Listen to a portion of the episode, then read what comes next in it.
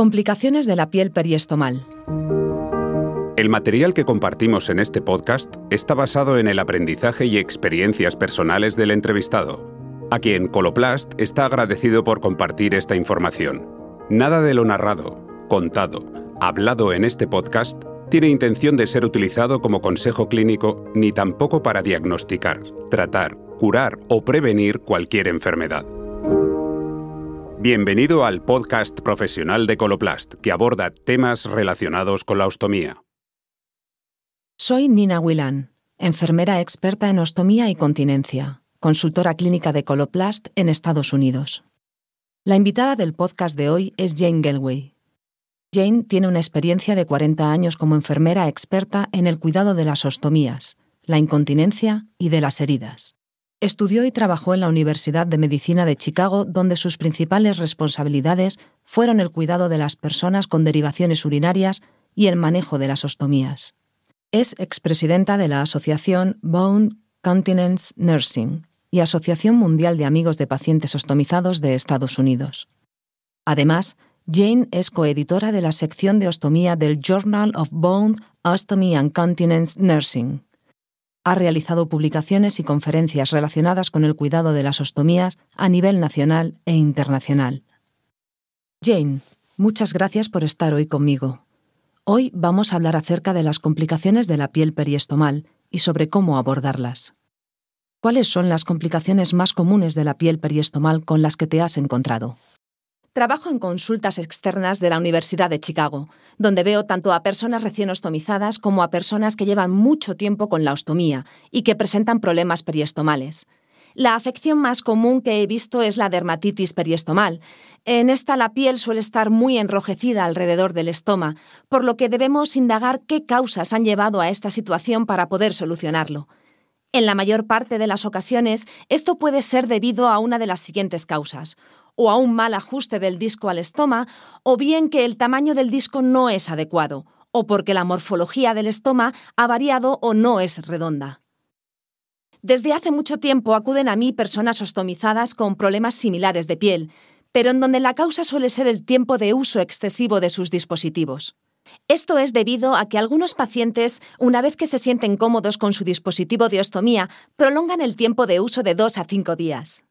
Os cuento un caso. Una paciente vino a la consulta aquejada de tener la piel periestomal totalmente enrojecida, explicándome que ella usaba su disco o placa durante al menos siete días consecutivos. ¡Imagínate! Al oírla, me asusté pensando qué es lo que me iba a encontrar cuando le levantara el disco. Interesante. ¿Y por qué crees que se produce eso?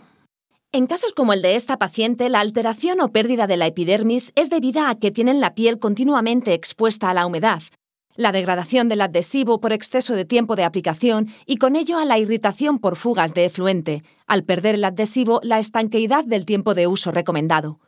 Además, la mayoría de mis pacientes son ileostomizados. Aquí el efluente tiene una alta carga de enzimas que en contacto con la piel periestomal conllevan a la irritación de esta. En el caso de las urostomías, a mi parecer, la exposición continua a la orina a largo plazo no es tan dañina en cuanto al efluente, siendo la causa de los problemas de los pacientes urostomizados la acumulación de cristales en torno al estoma. Estos son muy molestos y les causa dolor.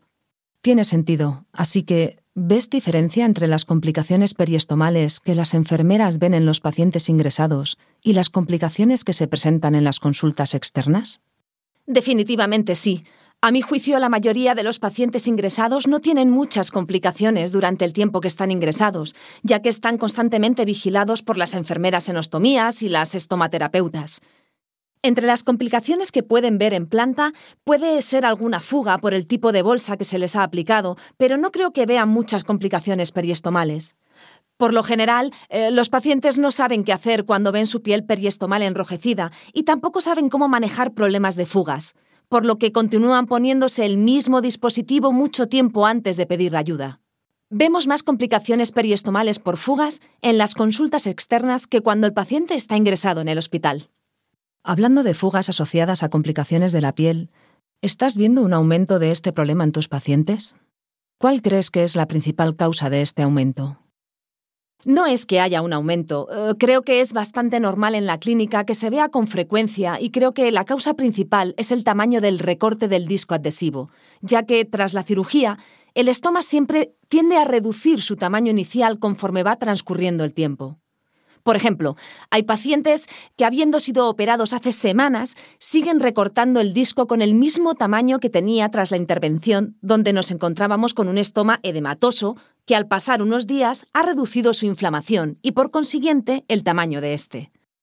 También se dan casos en los que se hicieron una plantilla inicial para recortar el disco y, no habiéndola modificado con el paso de los días, dejan expuesta parte de la piel periestomal al efluente. Por ejemplo, se puede estar utilizando una guía de recorte redonda sobre un estoma que es ovalado, con lo que finalmente dejan expuesta la piel que no coincide con esa forma redonda.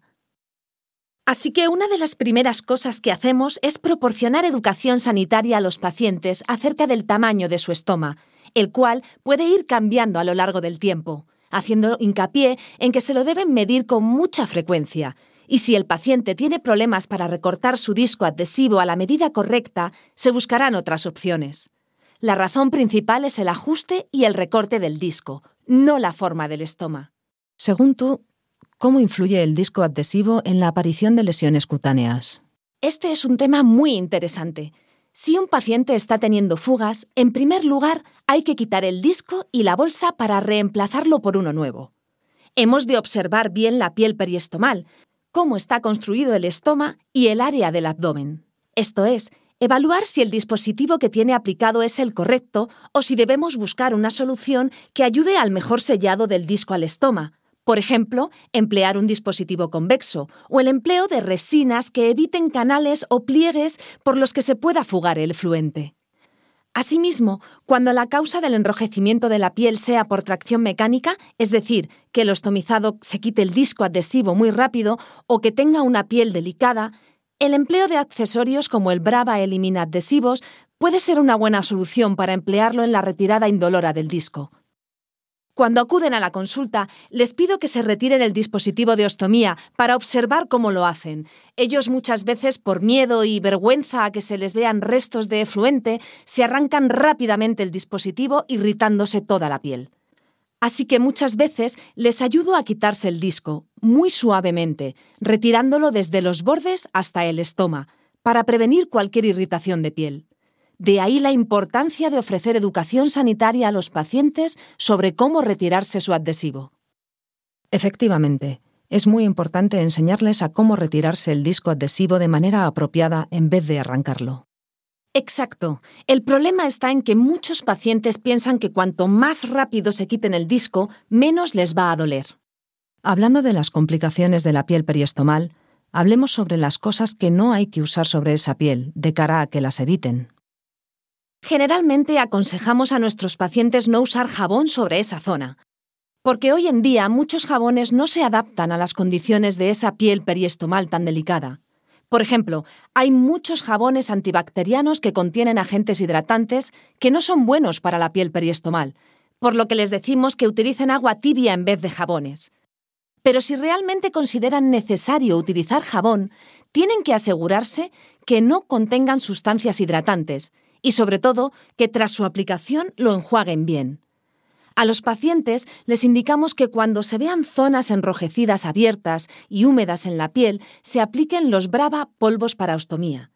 Sin embargo, probablemente por desconocimiento se los aplican en cualquier zona mínimamente enrojecida que encuentren, lo que provoca que, si aplican muchos polvos, estos se queden en la superficie de la piel e interfieran con un buen sellado. Es un problema de falta de información, ya que la mayor parte de mis pacientes no saben para qué se utilizan esos polvos. De ahí que sea tan importante la educación sanitaria. Los polvos de ostomía solo se deben usar cuando claramente hay dermatitis húmeda. Otro inconveniente es a la hora de hidratarse la piel. En muchas ocasiones, la loción hidratante que utilizan no se seca adecuadamente, dejando una capa grasienta que luego interfiere con el sellado al aplicar encima el disco adhesivo. Por lo tanto, reitero que la clave es la educación sanitaria. Tenemos que ayudar a entender que mientras su piel esté protegida, en buen estado, limpia y seca, no necesitará utilizar ningún producto adicional. Eso me recuerda que hay un alto porcentaje de pacientes que usan las típicas toallitas para bebés, pero que no saben que contienen aceites y cremas en su composición que provocan una reducción en la adhesividad del disco. Exactamente. Hay que aclarar que el producto que utilicen nunca debe llevar aceites o agentes hidratantes. ¿Cuál es tu opinión acerca de las toallitas limpiadoras de piel periestomal? Existen muchas toallitas en el mercado que dejan mucha humedad interfiriendo en el correcto sellado del disco. Por eso no es apropiado utilizarlas. Creo que es conveniente usar únicamente los accesorios y productos que realmente se necesitan. Si no lo necesitan, puede tener efectos adversos, como es el caso de querer limpiar el estoma demasiadas veces, y que conlleve a que no se te pegue bien la bolsa o que se irrite más la piel. También es importante que el paciente lleve consigo lo necesario, sin que le falte ni le sobre nada. En general, cuando se prueba un producto nuevo, se tiene que empezar con una cantidad mínima para ver la reacción de la piel, que es lo que siempre digo a mis pacientes. Está bien que un producto funcione, pero que no se utilice en caso de no necesitarlo. Exactamente. He atendido a muchos pacientes que solían usar alcohol y es algo que me sorprende mucho. ¿Qué opinas al respecto? Es cierto, me sorprenden las prácticas que siguen algunos pacientes. El otro día atendí a un paciente que siempre se lavaba la piel con alcohol, alegando que era un buen producto para matar gérmenes. Le indiqué que era un producto muy dañino para la piel periestomal, porque el alcohol reseca mucho la piel. Le aconsejé que lo utilizara con menos frecuencia y lo alternara con agua y jabón. Aunque su piel no estaba afectada, me preocupó cómo podría evolucionar en un futuro. Esto es un indicativo de que a veces tenemos que negociar con los pacientes, y siempre me tomo la libertad de corregir a mis pacientes cuando creo que están haciendo las cosas mal.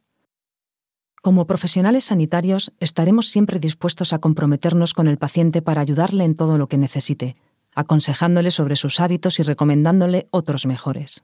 Exactamente. ¿Y qué te parece el uso excesivo de los polvos de ostomía sobre la piel periestomal y cuáles son las alternativas para ello? Bueno, eh, hay gente que suele utilizar de manera abundante los polvos de ostomía y la pasta, mezclándolos. Suelo sugerir el uso de los polvos de ostomía a mis pacientes cuando tienen la piel alterada, esto es, que ha habido desprendimiento de la piel o hay un exceso de humedad para evitar la maceración. Es interesante escuchar eso, porque nos damos cuenta de que muchos pacientes se aplican los polvos de ostomía de manera muy diferente a como lo aplican las enfermeras en el hospital, de ahí que luego surjan muchos problemas. Estoy de acuerdo. En mi opinión, la demostración es la mejor maestra. Por eso es bueno que el paciente vea a un especialista para que le pueda aconsejar cómo aplicarse los polvos y si es necesario aplicarse más polvos si no sienten el área lo suficientemente seca. Otra alternativa para tratar la piel periestomal alterada es el empleo de apósitos sobre la misma. ¿Qué les dirías a los pacientes e incluso a algunos profesionales de la salud que piensan que es normal que haya irritación de la piel periestomal al tener una ostomía? No es normal tener la piel periestomal irritada. Muchos pacientes piensan que es normal porque estos productos están en contacto con la piel. Es muy importante que los pacientes sepan diferenciar cuándo su piel periestomal tiene aspecto saludable y cuándo no. Es normal que, al retirarse el dispositivo de ostomía, la piel esté enrojecida, pero esto debe de desaparecer al momento. Sin embargo, cuando la zona está roja y caliente es cuando deben alarmarse. Por eso mismo, los profesionales de la salud también deben ser capaces de diferenciar entre piel normal y alterada, para estar seguros de cómo tienen que actuar. Se realizó un estudio a pacientes ostomizados donde se les proporcionó un cuestionario para examinar y calificar su piel periestomal. Este cuestionario se compararía con la valoración de la piel por parte de la enfermera especialista. Y se llegó a la conclusión que aquellos pacientes que calificaron de buen estado su piel, en realidad, estaba afectada.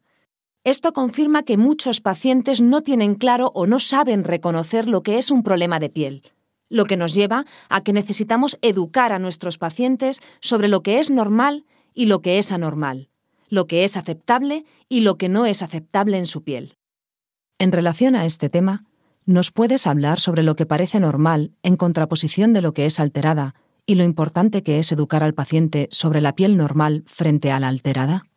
La forma más fácil para que un paciente sepa en qué estado tiene que estar su piel periestomal es tan simple como compararla con su piel del lado opuesto del abdomen. No debe haber ninguna grieta, ni humedad al pasar la mano, ni debe haber ninguna protuberancia. Puede ocurrir, en el caso que los hombres se depilen la zona porque les resulta muy cómodo a la hora de quitarse la bolsa, que en ocasiones pueden tener foliculitis. Pero tienen que saber que su piel está sana si tiene la textura como en el lado opuesto del abdomen. Por eso es importante educar a nuestros pacientes sobre la piel, que les permita diferenciar entre piel normal y alterada y también qué hacer si está alterada. De esta manera, si alguien descubre que tiene la piel enrojecida, lo primero que debe hacer es pensar el por qué. Igual puede ser porque se dejó el disco o la placa autoadhesiva demasiados días aplicada, o porque no está sellando correctamente el disco en torno al estoma y las heces o la orina se han filtrado y han irritado la piel, etcétera. También tiene que ver con el correcto sellado. Una técnica que se puede hacer para ver si está ajustado correctamente es mirar su piel en posición sentada y si al inclinarse se forman pliegues. También se debe medir el estoma al menos cada dos meses, especialmente después de haber ganado o perdido peso. Todo esto servirá para que el paciente gane autonomía y pueda resolver sus propios problemas o saber detectar complicaciones que requieran de ayuda por parte de profesionales de la salud. Es fundamental lo que acabas de decir, porque no solo es importante saber si la piel está bien, y si no lo está, cómo actuar. Lo que me lleva a mi siguiente pregunta. ¿Cuándo sería apropiado que el paciente fuera a ver a la enfermera estomaterapeuta una vez que identifique que la piel está irritada?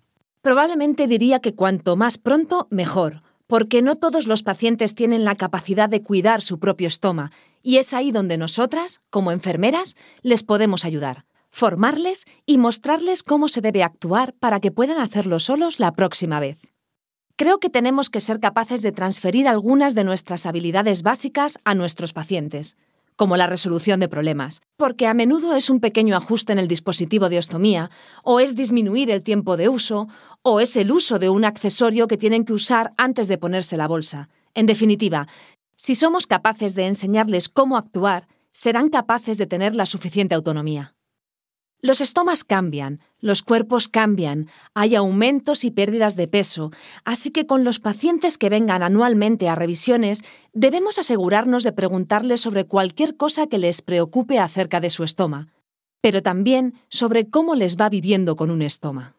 Además de enfocarnos en el estoma, la piel periestomal y el tiempo de uso del producto, no nos podemos olvidar de preguntar al ostomizado acerca de cómo va su situación como paciente ostomizado, cómo es su vida con una ostomía, si está viviendo bien y qué podemos hacer para ayudarle a mejorar su calidad de vida.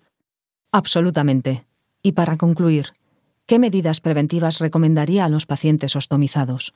Las medidas más importantes son prevenir las fugas y los problemas de la piel periestomal, y tiene que ver mucho con la técnica. El paciente debe manejar bien el dispositivo y asegurarse de que prestan atención a los detalles. Un buen ejemplo son aquellos pacientes que quieren cambiarse de bolsa rápidamente y, por lo tanto, no prestan atención al sellado. Deben tomar el tiempo necesario y asegurarse de que su piel esté en buen estado y que el disco esté perfectamente adherido en todas partes.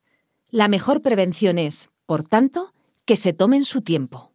La otra prevención está relacionada con el tiempo de uso del disco y bolsa, de los que hemos hablado anteriormente. Quitarse la bolsa al menos una vez al día si es abierta o entre dos y tres veces si es de colostomía y echar un vistazo a la piel para asegurarse de que está todo bien es una muy buena medida de control. Así que les recuerdo que no es bueno utilizar tantos días la bolsa, sino que se debe utilizar un tiempo razonable para prevenir los problemas. Muchas gracias, Jane, por dedicarnos tu tiempo.